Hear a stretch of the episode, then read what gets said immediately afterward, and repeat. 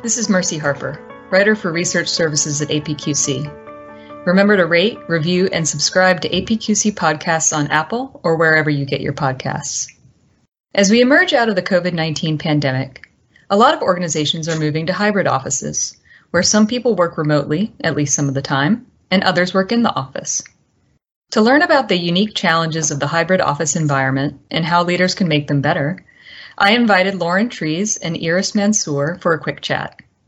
Lauren is APQC's principal research lead for knowledge management, and Iris is the founder of Every Epic, a consulting firm that uses techniques from journalism to help organizations communicate better and have more effective meetings. So without further ado, here's our chat. I wanted to um, start today by asking you guys to tell us a little bit about yourself and your experience with hybrid offices. So maybe we could start with you, Iris.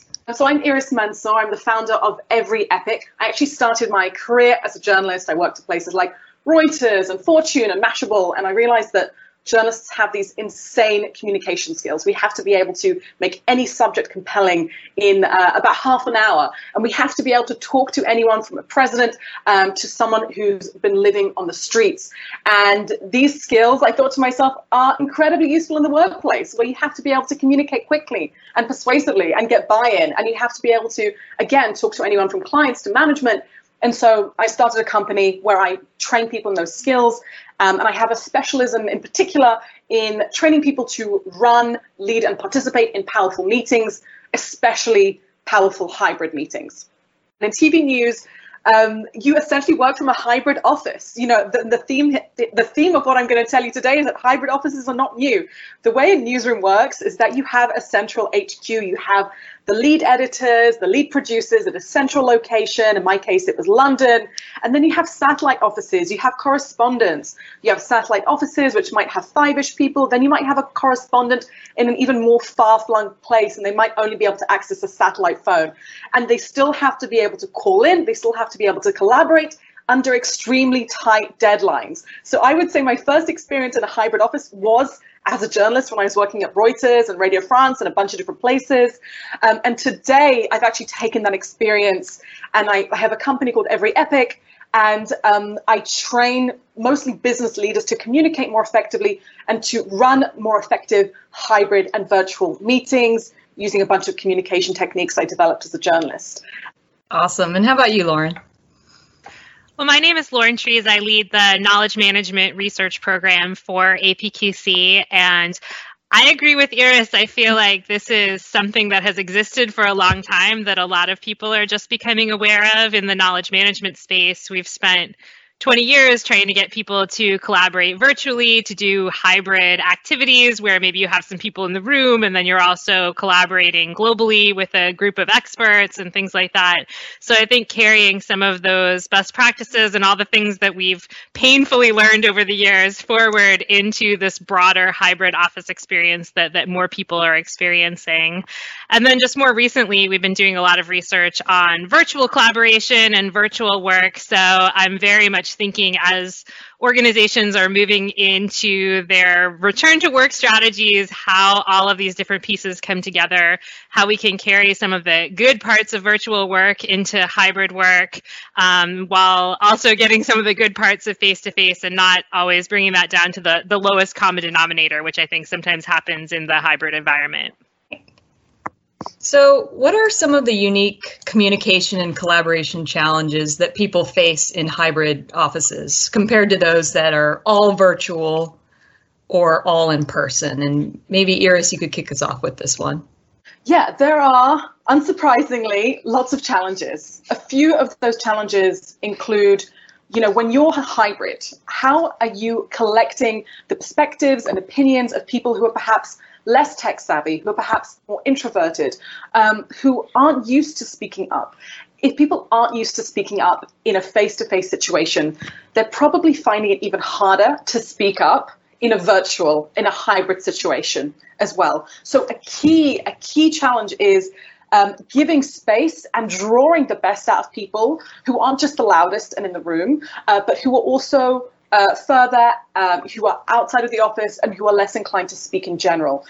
The thing that's important to realize with hybrid offices is that they will magnify any issues that a company already has. So if, if a company's leaders are not trained um, in bringing out different voices when everyone is face to face, if a company's leaders aren't trained in, in running effective brainstorming sessions, um, in communicating in an inspirational way, um, when people are face to face, that is going to be magnified times five um, in a hybrid situation. Other issues include retention. If you've hired people in the last year and if your onboarding process wasn't fully geared to, to the situation, to COVID, which is completely understandable because it caught most companies unawares. But if your onboarding process wasn't fully geared to really making people feel at home and giving them the tools to kind of to run um, in this bizarre pandemic situation, um, that there are going to be remnants of that in a hybrid situation as well. So if, if your onboarding process wasn't great, um, retention will be difficult as we enter hybrid space because it's possible that those newer employees don't feel quite so at home with the culture. And again don't really have this kind of um, impulse to share. They don't really know what the dynamics are necessarily um, if they haven't been face to face with people. There are remedies to that um, but, but that's another issue that companies should watch out for. And a really important point is how do you keep brainstorming? How do you keep creativity going when we're in different spaces? So much of creativity is about the water cooler moments, those random moments, those second or third degree connections and conversations with people in the office. Um, how you keep those going is is a challenge, but again, there are solutions which I'd also be happy to talk about.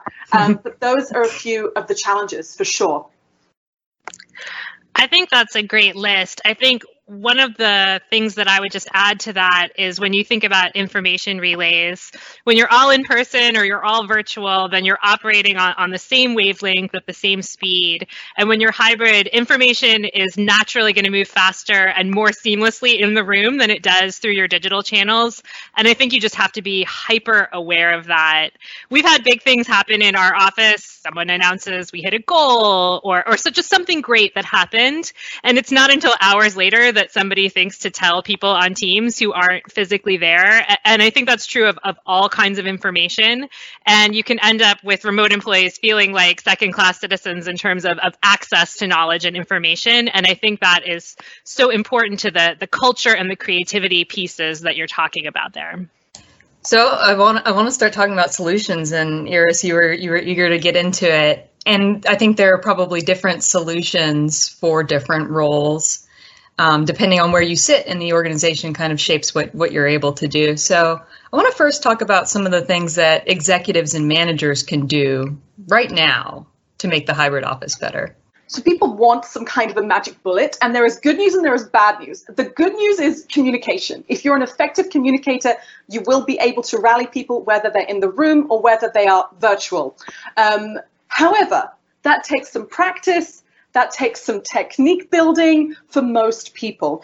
And what I would, would say is the following. Um, if companies have one area where they want to focus, I would focus on the big meetings. I'm gonna, I would suggest they focus on how meetings are run and structured and how meetings are led because so much of the community building happens in meetings so much of the messaging happens in meetings and that's where people brainstorm um, give ideas, and also get their next steps and their marching orders.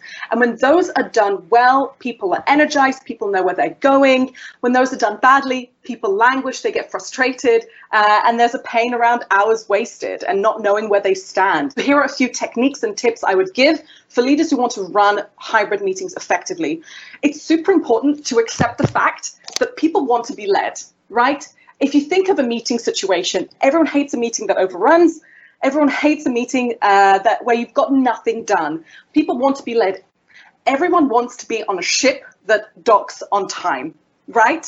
And taking that leadership, knowing what you want from the meeting, knowing in my language what your bullseye is, and knowing what your what solutions you want to have at the end of this meeting is crucial. And so framing that really clearly, today's meeting has been called because of X reason, and reminding people what the ultimate goal is of today's meeting is really important, but also reminding them how it fits into a company's broader goals is another way of getting people's buy-in and getting their participation because you want to remind them that this routine meeting actually has something at stake. There are stakes here. It connects to our Q4 goals. It connects to our retention plans. It connects to our innovation policies. This is one um, you're essentially telling them that this meeting has an impact. It's not just some rote thing. So, number one, tell them why this meeting is important, tell them how it links up to their goals, the company's goals, and frame where you're going, frame what you want to achieve, and then you're able to be nimble. Once everyone knows what they're there for, if someone goes off track, you're able to, to bring them back in. You can you're able to say, hey, so and so, that's a really great point. That might be relevant in two weeks' time. Right now, we're focused on X. And another thing it does, when you are really clear about what your goal is, it's easier to weave people in. It's easier to weave people in who are at home and in the room. Another really important skill to, to leading hybrid meetings, um, which in my opinion is where leadership happens, meeting IQ is leadership IQ, is to read the room. What does that mean when some people are there and some people aren't? Everyone has their signals. Everyone has signals that show you they're switching off. And knowing what those signals are in general for your team is really important. So read the room, be aware of what their switch off signals are. And when you see that happening, it's a cue. Move on to something else or acknowledge it. Oh, we went a little bit too long there. We are back on track now. Um, those are a few skills which allow you to lead effective hybrid meetings, which, in my opinion, uh, underpin the effectiveness of the hybrid workplace. I love what you're saying there, Iris, because I think when we've done the virtual collaboration research and asked people what changes would make their virtual experience uh, more effective, more productive, a lot of people said that they wanted clear expectations for virtual meetings. And looking at the feedback that they gave, I'm like, these aren't about virtual meetings. These are about meetings. These are problems you have with meetings that are maybe exacerbated by the virtual experience and probably exacerbated again by the hybrid experience. But if you get meetings right and you run good meetings, then I feel like you're you're you're in a much better stead. I, I would just add some boring logistical stuff to that based on my own experience of hybrid meetings. Um, you know, of just clearly articulating how the meeting's going to work and how you want people in the room and people not in the room to engage. If you're not going to look at the chat, if that's not part of your process, then be really clear about that because people will be typing away, I'll have all this feedback, and you'll get to the end and realize that you completely left them out. Um, you know, and, and then if if you have like set up time to set up microphones and make sure that people in the room can be seen and heard and things things like that for remote employees. Just making time for that because I feel like when the first 10 meeting minutes of the meeting, everybody remote is sitting and waiting for people in the room to get sorted out so that they can see and hear them. That's a, a really bad starting experience for, for that. So, you know, I, I think that's all just really important. And then, of course, not everything needs to be a meeting. So there are a lot of conversations that you can maybe move into a more egalitarian format like Teams and Slack, where whether you're there or not there, you know, it, it is going to allow for more equal participation. Um, you know, and, and then just for the individual employees, I know you were kind of focused on the leaders, and that's so important. I think it's just really important to encourage everyone to be aware of one another's circumstances. So if you're a remote employee, being aware that somebody in the office may need to find a meeting room or they may need drive time in the morning. And if you're in the office, then, you know, if you're collaborating with a remote person, then, you know, you may need to, you know, all of you to turn on your microphone so people can hear you. All those different things. Just, I think making sure that's front and center for people is, is really important and people want to feel heard and acknowledged and, and um, like whatever they're dealing with in their work experience that day is, uh, is front and center for the people they're collaborating with. Absolutely. Iris, did you have anything to add on the kind of coming from an employee perspective when you're not the one organizing the meeting? What can you do to make that experience better? Yeah, absolutely. I think it's up to all of us to make things work, and it's up to all, you know, and we can all have a contribution. Essentially, my, my suggestions for employees is clarity around what you need and framing things really clearly. When you have the mic, or when you ha- we're so busy, we are swamped. You don't need to tell you this. Like, we are swamped. We are dealing with Slack messages and endless Zoom meetings, and and you know, very little time to actually get work done um, in these situations, it's so important to be really direct and clear about what your needs are. It's really important to be clear about why you should help me, why you should listen to me. And so, the clearer and more concise you can be as an employee about what your needs are and about the stakes uh, in a project that you're working on, for example, um, the more likely you are to be heard and helped.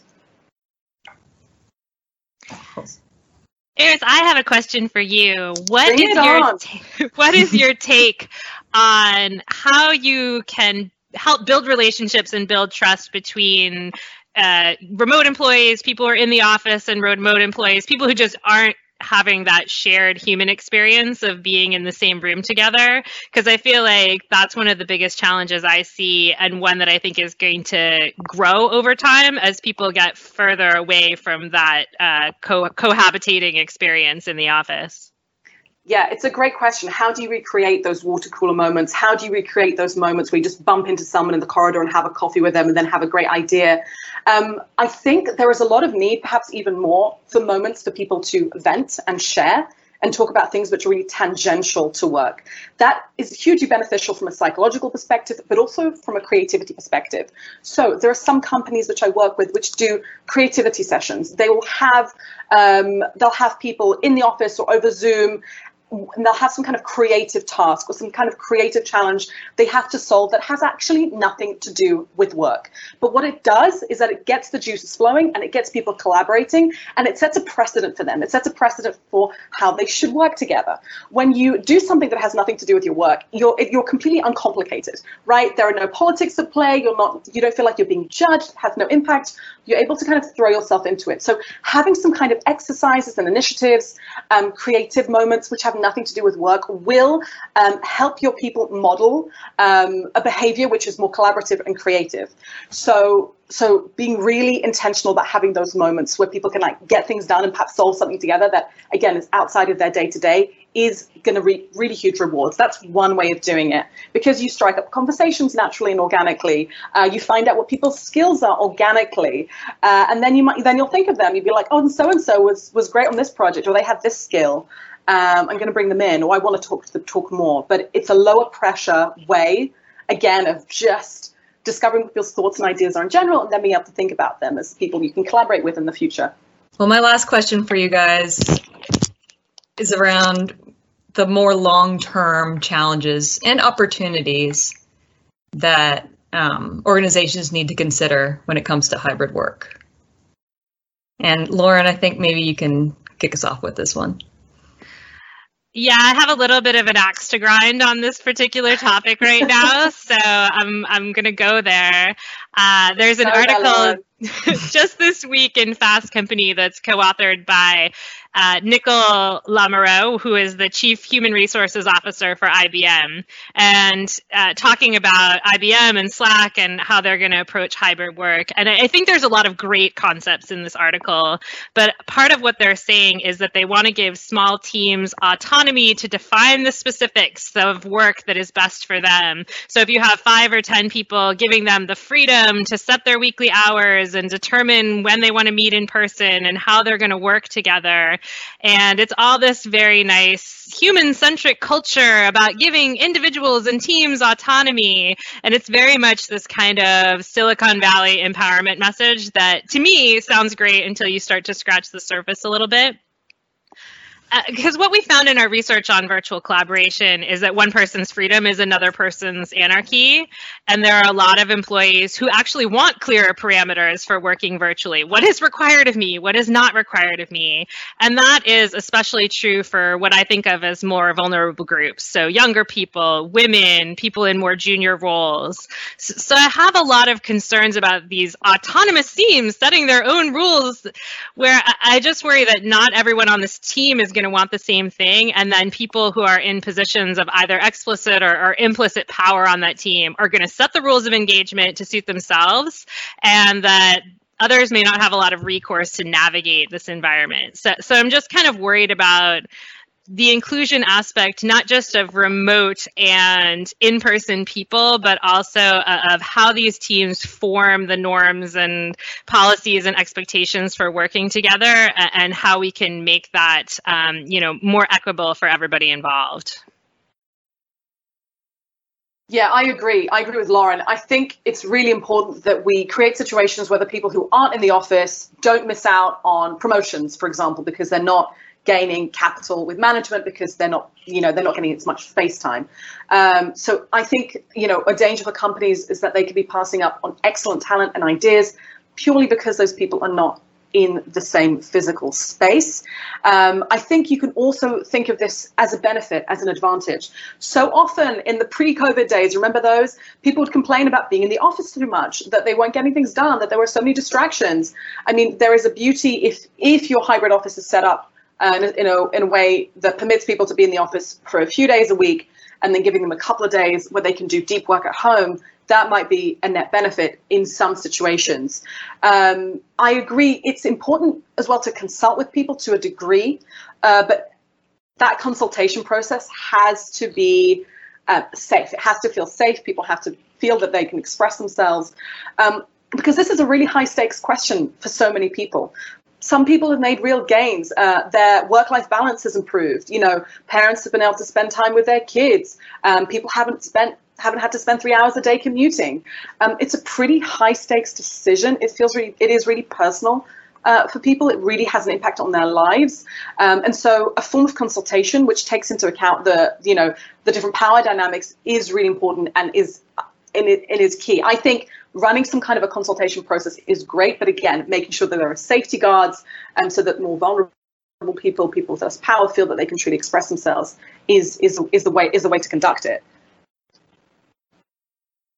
Yeah, and if there are people who are permanently at home who you know work at home five five days a week, um, perhaps there are groups of people in the same area. Perhaps they could meet once a week. Uh, perhaps your um, quarterly retreat is the opportunity to to really do that team building, that culture building, oil those wheels for the rest of the quarter, so that you have this kind of collaboration flow going. Yeah, I think there's a lot of different elements to balance between. Um, people who are setting the rules and people who are following the rules explicitly and implicitly, people who are in the office, people who are hybrid, people who are out of the office. And all you have to do is go on Twitter or LinkedIn to see that people have really strong personal feelings about how this should play out in the future. And a lot of people evangelize and project their personal life experience onto the entire universe in a way that I find very reductive and frustrating, uh, where they say everybody should work from home forever and we should never go to the office, and other people say we should never work from home ever again and no one should. And it's so much more nuanced and complicated than that. And I think most large organizations are very aware of that and trying to figure out how to navigate this. Um, but but there's just so many different factors to include, and you were talking about training people to run good hybrid meetings. I think that's one really important piece of a whole bunch of management. Um, management training that is required to do this well. And I think good HR departments are thinking about that, but unfortunately, some managers don't necessarily want to be retrained, and especially if they've been doing their job for 20 or 30 years. And the ones that have been surviving the last year and just gunning to get back to normal operations in terms of how they manage and lead people, I think is going to take a lot of um, a, a, lot of work and a lot of soul searching on the part of organizations for how they want to handle that going forward. I'm Mercy Harper. Thanks for joining us for this APQC podcast. Please go to apqc.org to learn more and have a great rest of your day.